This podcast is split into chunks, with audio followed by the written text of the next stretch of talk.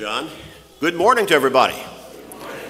Great to be together today, really is. And if you are traveling and you're stopping along the way and being with us to worship God and study His Word, we're thankful for you in an extra special way.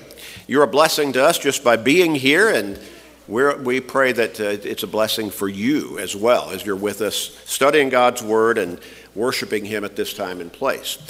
Be sure to keep all of our regular members who are traveling themselves in your prayers for God's safety and blessing on their trips and bringing them back to us. And speaking of a trip, this is the last Sunday that Eric is going to be with us until he leaves Saturday. Is that correct? He deploys Saturday.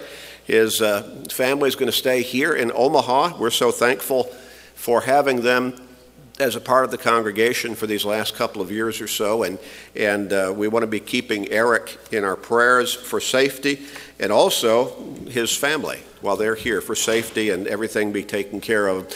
Eric, we're, we're here for you, and we're here for your wife and your little ones as well. And if there's anything any of you need, please do not hesitate to holler. Okay, I want us to talk about Jesus. But I want us to think about Jesus from a couple of perspectives. Have you ever thought, I'd sure like to know what Jesus looked like in physical form on this earth?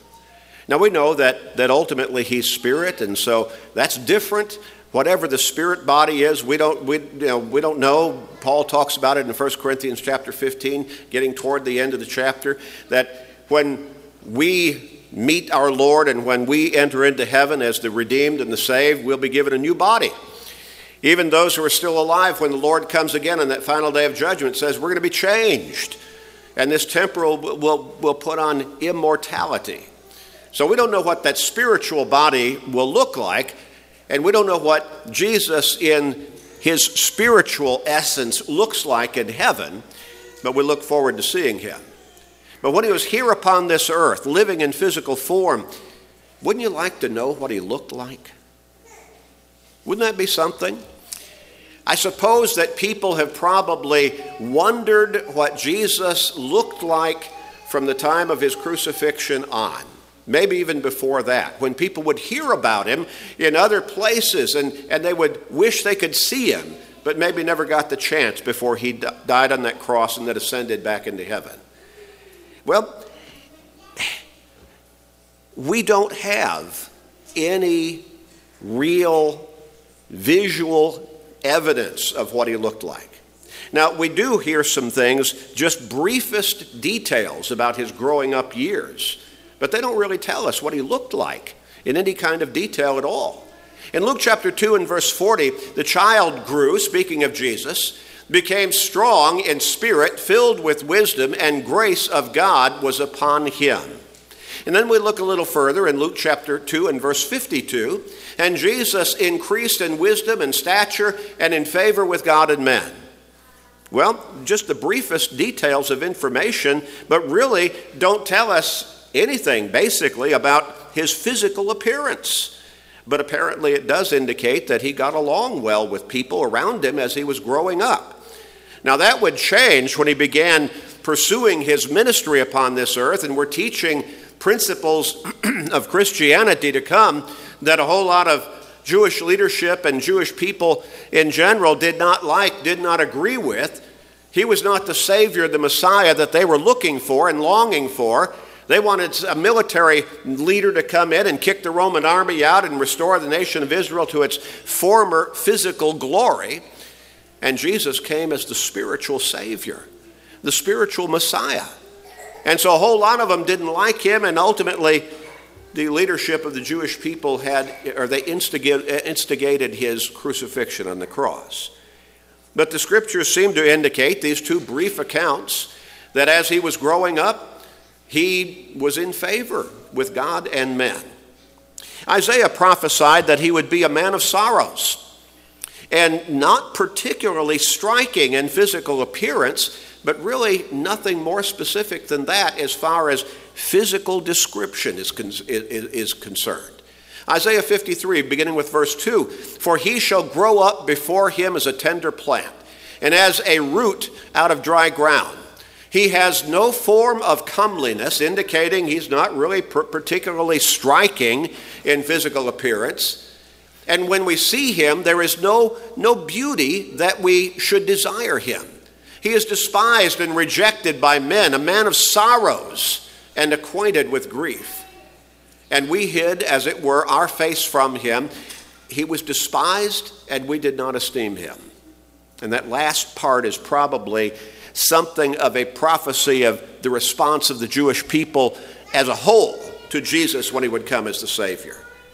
So eh, Isaiah says, you know, not particularly handsome, striking, compelling in appearance, inwardly a man of sorrows, but no real physical description. There have never been found any known works of art that really portrayed his true physical appearance. And perhaps that was because God did not want images of Jesus to become icons of worship over Jesus. Well, so we can imagine, we can dream, but we just don't know what he looked like as he lived as a man upon this earth for those 33, approximately 33 years. But the scriptures do give us something of a portrait of Jesus in describing his character as a human upon this earth and at the same time as the Savior of mankind, God the Son. So it gives us a portrait of him, what he looked like in character. He identified himself as a religious teacher. And the words rabbi and master can be understood in that kind of identity and description. In Matthew chapter 23, verse 8, and also verse 10, but you do not be called rabbi, Jesus said, for one is your teacher, the Christ. And so the two words basically interchangeable, rabbi and teacher, or master and teacher. And you all are brethren. Do not be called teachers, for one is your teacher, the Christ. So he's talking about himself as fulfilling those roles of identity.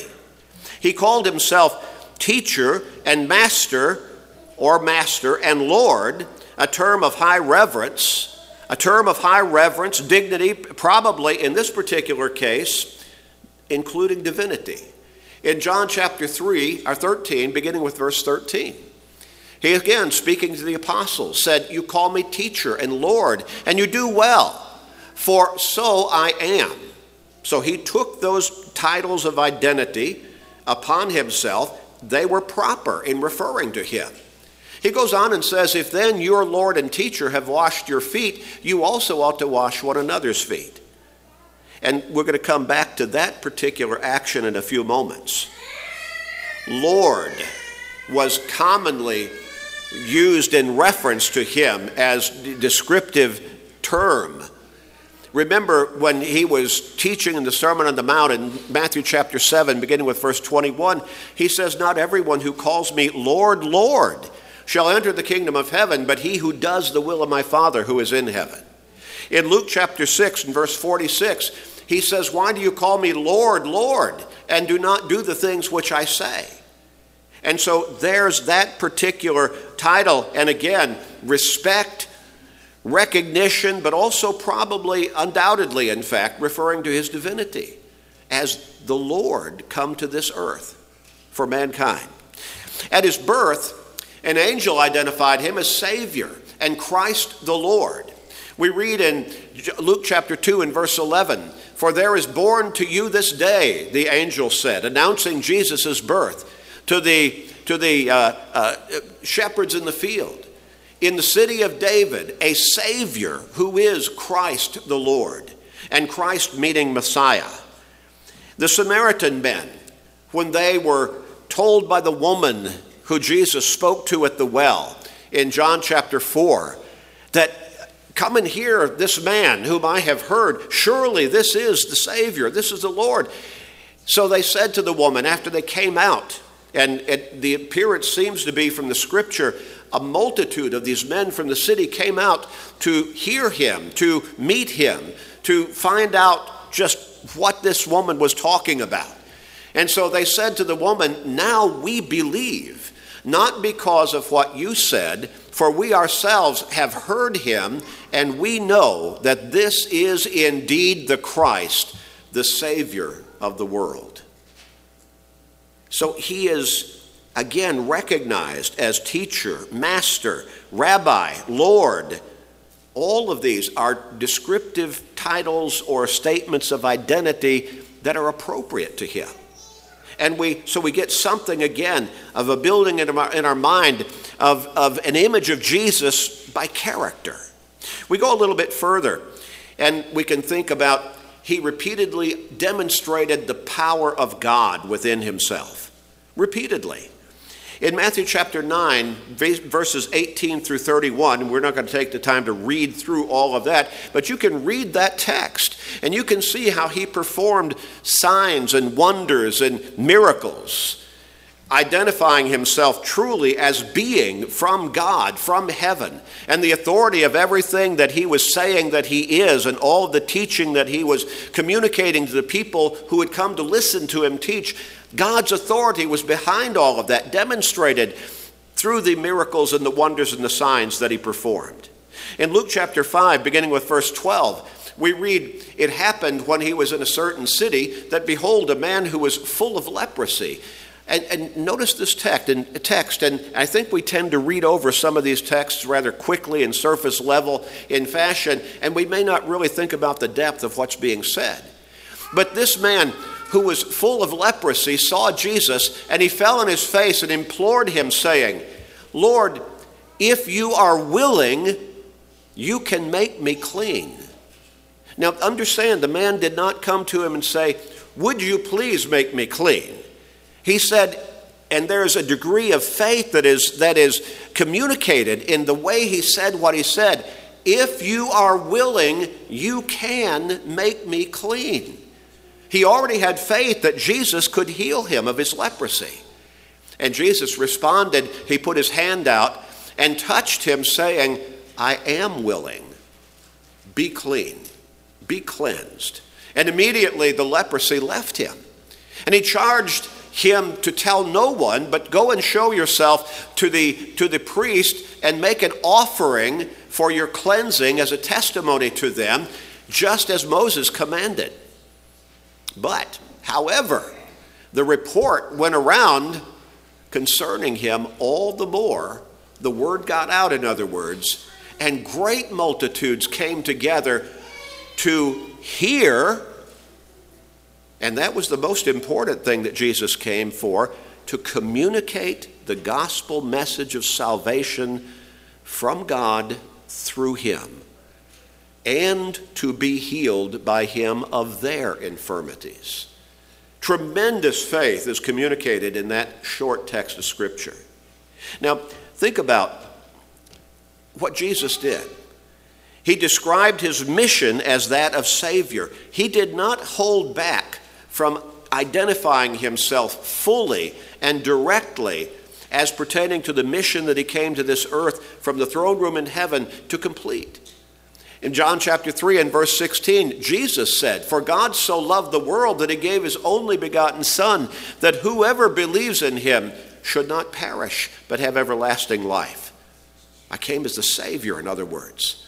In Luke chapter 19 and verse 10, he said, The Son of Man, speaking of himself, the Son of Man has come to seek and to save that which was lost.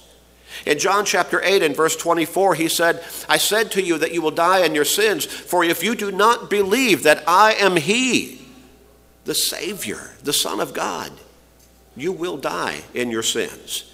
In John chapter 14 and verse 6, in the night of his betrayal, he told the apostles, I am the way, the truth, and the life. No one comes to the Father except through me. He identified himself repeatedly as the Savior, as the Son of God, God the Son, as the Messiah prophesied in Old Testament scriptures over and over and over again. And he is variously identified in several different ways by several, several different characteristics. High priest.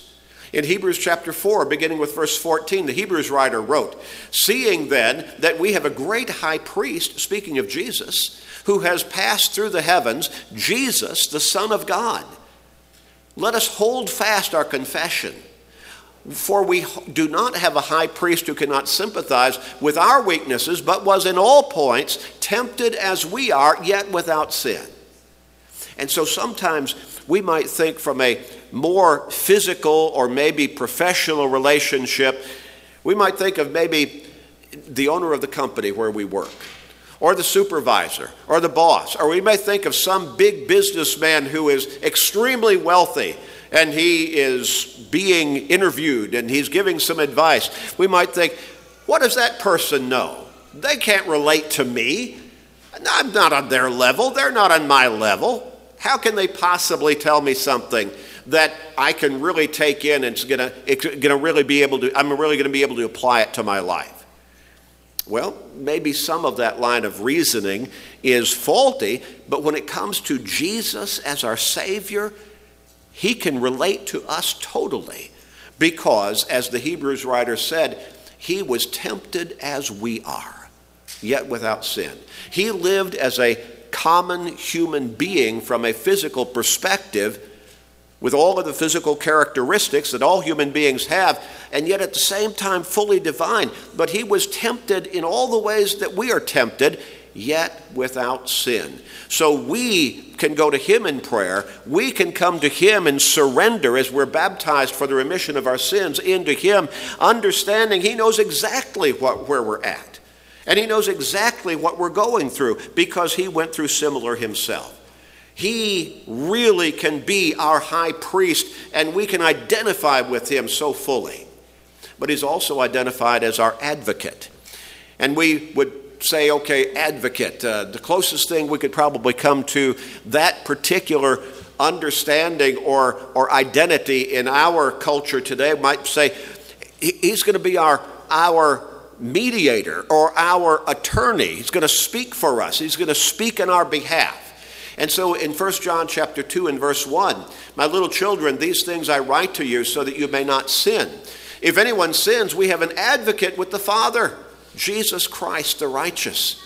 So we can think about Jesus being there before God's throne, pleading our case before Him for us because He is our advocate. Also, he is identified as the propitiation for our sins. Now, that word propitiation, you probably haven't used that very much over the last week or so. Very technical term. It, it, it means basically our substitute or our cover for us. There's no way that we can be counted righteous except through Jesus. And when it comes to when it comes to our being able to look to God and expect His forgiveness and His salvation for us, that's only through Jesus. When He died on that cross, He died as the substitute for us being on that cross. He died to cover for our sins. And so we see number of verses of scripture. We're just going to look at the one in 1 John chapter 2 and verse 2 where John the apostle wrote, "And he himself, speaking of Jesus, is the propitiation for our sins, and not for ours only, but also for the whole world." He died to pay the price for the guilt of the sins of all mankind for all time all who lived upon this earth before he went to that cross, all who were alive during that time when he died on that cross, and all who have ever lived and will continue to live until he comes again on that final day of judgment. He is the propitiation for our sins. Now, also, we see him as our example of holiness and humility and self control, of righteousness. All of that all of those were examples in character that we learn from him. 1 Peter chapter 2, beginning with verse 21. Look again at the depth of what Peter writes here. For to this you were called, because Christ also suffered for us, for us, leaving us an example that you should follow his steps, who committed no sin, no sin.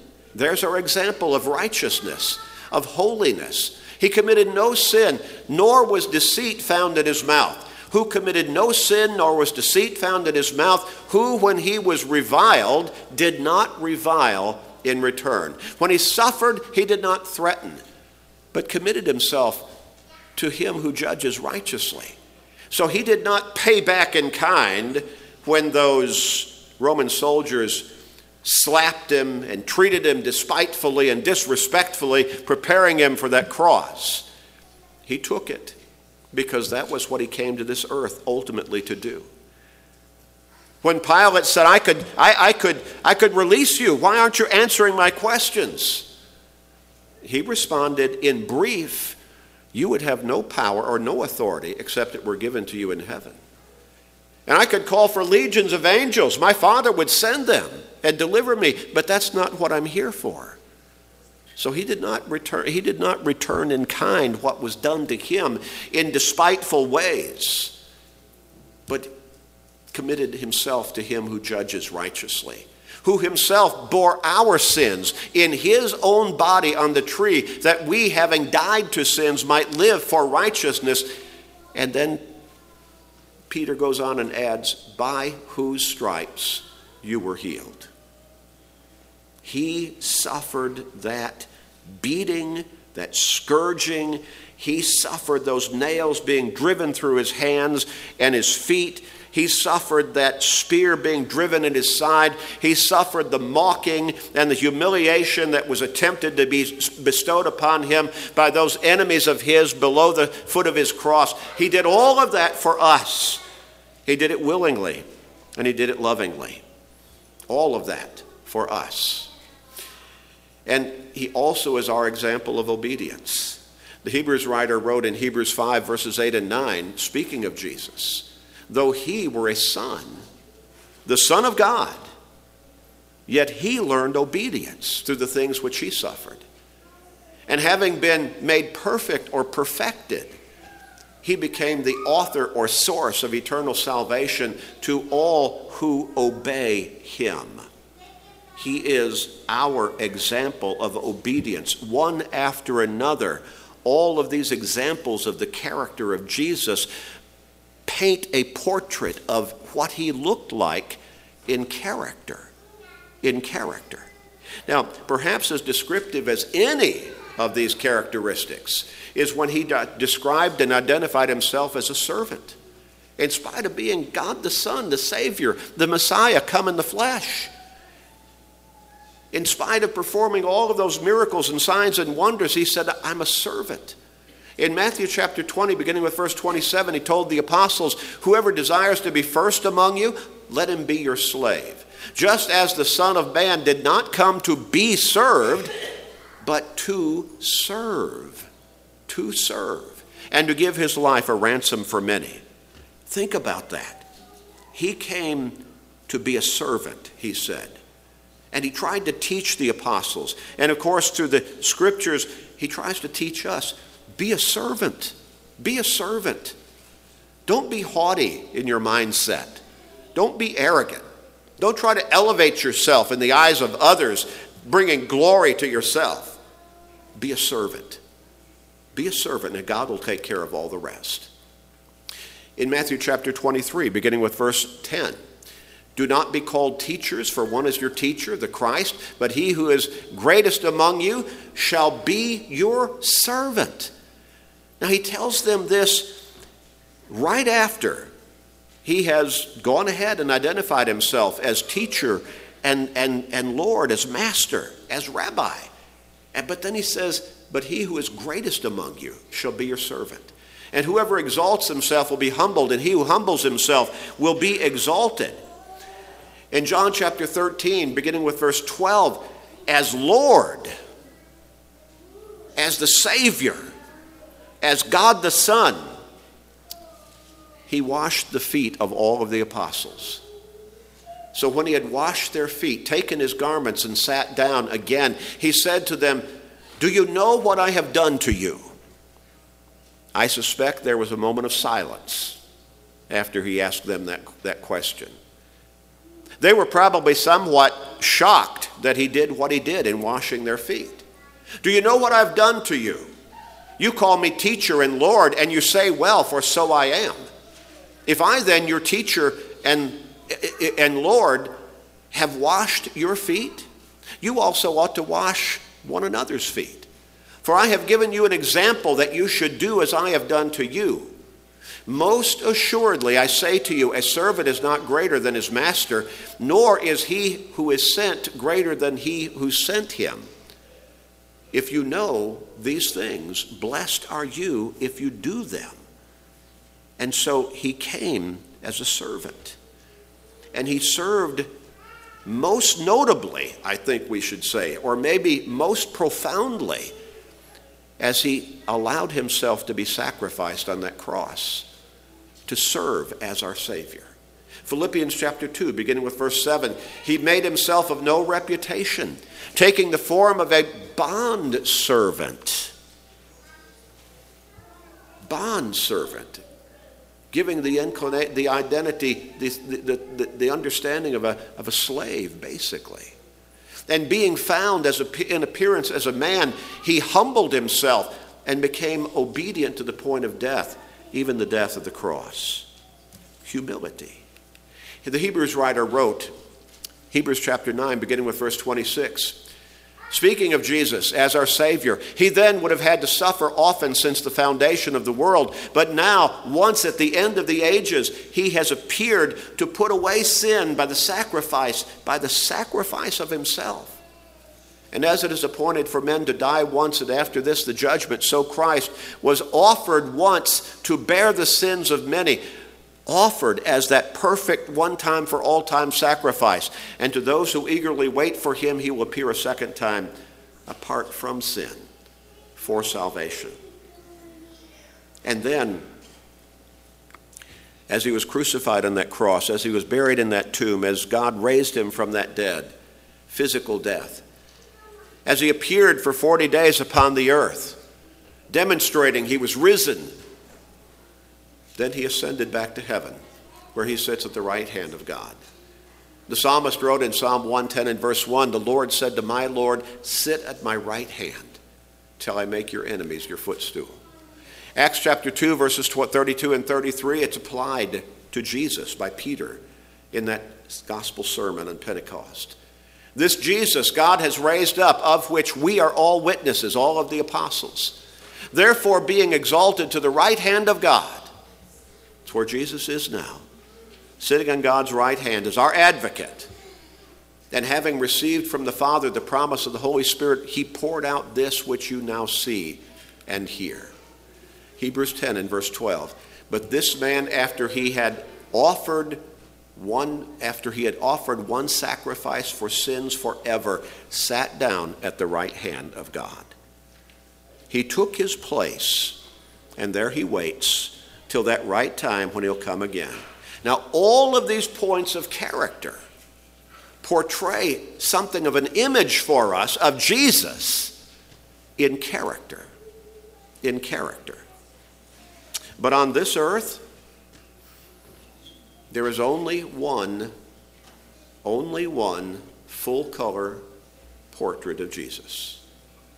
Now you say, wait a minute, I thought you said there is no work of art that's known to have really been painted or drawn to depict the true physical appearance of Jesus. That's correct. I don't think there ever was one. I don't think it was a matter of one got lost somewhere during history. I don't think there ever was one. We don't know what he looked like in physical form, but there is one full color portrait of Jesus in this world today. Romans chapter 8, verse 1. If you live in Christ, then Christ lives in you.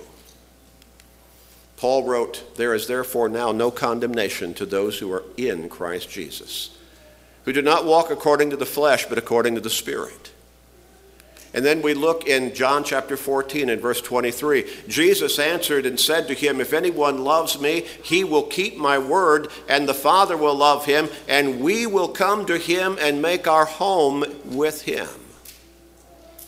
If you are in Christ, if you have repented of your sins, if you have surrendered to him in baptism, confessing his name as the Son of God and your Lord and Savior, if you have been buried with him in the waters of baptism, then God has washed away all of your sins. And as you come up out of that water, you take on the image of Christ for humanity to observe. As you begin to live by the character which He taught us to portray as His true followers obedience, righteousness, humility, faithfulness, on and on, as we've looked this morning. All of these points of character paint a portrait of Jesus. But you, if you are living in Christ, you are the only full color portrait of Jesus that exists in this world today. When you're baptized into Christ, you put on Christ. Galatians 3 and verse 27. Now think about that. The idea there, the image, as if wrapping a garment around your body. But we're talking, of course, from a spiritual perspective. But you're, you are to glorify Christ. Jesus taught in the Sermon on the Mount in Matthew chapter 5, verses 13 through 16, that you are to be seasoning salt upon this world that really needs seasoning to, be, to make it better. You are to be a shining light of Christianity, of godliness, of Christ in you. You are to live that image to the world that they can see the better way that contrasts from the horrible way of worldliness and wickedness and evil and, and sinfulness. As a true Christian, you are an, a, a living epistle of Christ. Paul wrote in Galatians 2 and verse 20, I have been crucified with Christ. It is no longer I who live, but Christ lives in me. And the life which I now live in the flesh, I live by faith in the Son of God who loved me and gave himself for me. And then again, what does Paul write in 2 Corinthians 3, verses 2 and 3?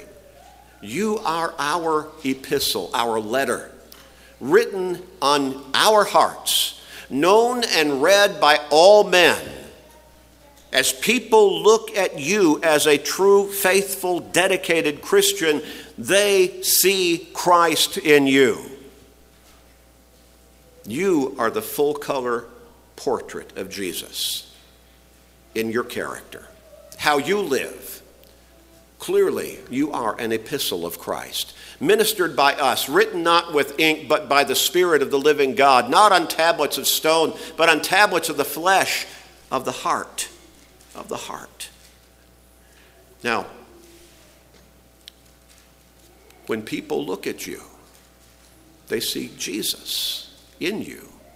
If you are living in Jesus, you are the only full color portrait of Jesus that exists in this world because you were baptized into Him and He is in you. Now, when people look at you, what do they see? If you have not yet surrendered to your Lord in baptism for the remission of your sins, they don't see Jesus in you. You're not in Him. But you can correct that this morning. Or you can begin to study with us and let us help you see how that can be corrected. And we'd love to be able to do that with you. If you're ready to be baptized, what a change that's going to make in your life. What a change that's going to make in the world around you. Think about that. The only true, full color portrait of Jesus. People will be able to see in the life that you live for Him and in Him. If you need to come for whatever reason, we encourage you to step forward as we stand and sing.